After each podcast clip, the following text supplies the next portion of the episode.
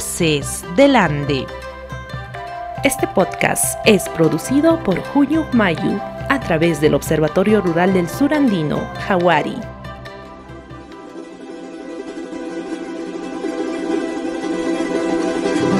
Agricultura familiar. La agricultura familiar es considerada una práctica ancestral, donde la mano de obra se compone de familias que buscan su autoabastecimiento. Esta labor es muy común en poblaciones rurales altoandinas, que requieren producir alimentos para su consumo o generar ingresos a través de la producción de estos, que suelen ser orgánicos y libres de agentes químicos. En el Perú, más del 83% de los trabajadores agrícolas practican la agricultura familiar y es la base de la seguridad alimentaria de la población. Mientras tanto, a nivel mundial, la agricultura familiar provee el 70% de los alimentos y constituye la base de la seguridad alimentaria. Soy Gabriel Mejía Duclos eh, del Instituto de Desarrollo y Medio Ambiente, eh, que trabajamos en cinco regiones del país. ¿Qué tipo de agricultura queremos en pleno proceso de cambio climático? Una agricultura con, químicos, una agricultura que envenene el campo y la salud de las personas, o la agricultura de la vida, la agricultura que está reconocida por los Objetivos de Desarrollo Sostenible en el ODS número 2, aprobado en la Agenda del 2030. Esa agricultura sostenible, que es la agricultura ecológica que mata tres pájaros de un solo tiro.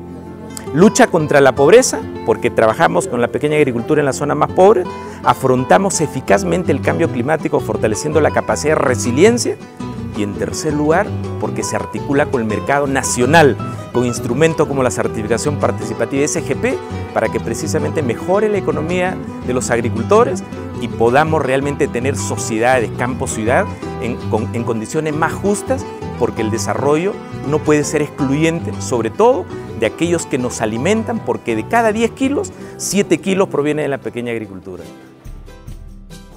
Soy Jorge Prado Sumari, de la Confederación Campesina del Perú, base de Conveagro eh, a nivel nacional. Lo que destaco son dos nociones muy centrales. Uno, la idea de agricultura familiar, que no es está suelta, dispersa. Es una agricultura familiar organizada alrededor de una institución central, fundamental para nuestra identidad en Ayacucho y en el Perú, que son nuestras comunidades campesinas, que son pueblos originarios, en otra perspectiva se diría pueblos indígenas. Y desde estos pueblos, desde estas organizaciones, que son la base central de la agricultura familiar, vamos aportando a la alimentación de nuestros pueblos en nuestro departamento, en nuestras comunidades y a nivel nacional. Y esa es una identidad que tiene que llenarnos de mucho orgullo porque somos el sector que asegura o da la seguridad alimentaria a hombres y mujeres, a niños, ancianos, a, todo a todos, sin distinción de clase, sin distinción de condición económica.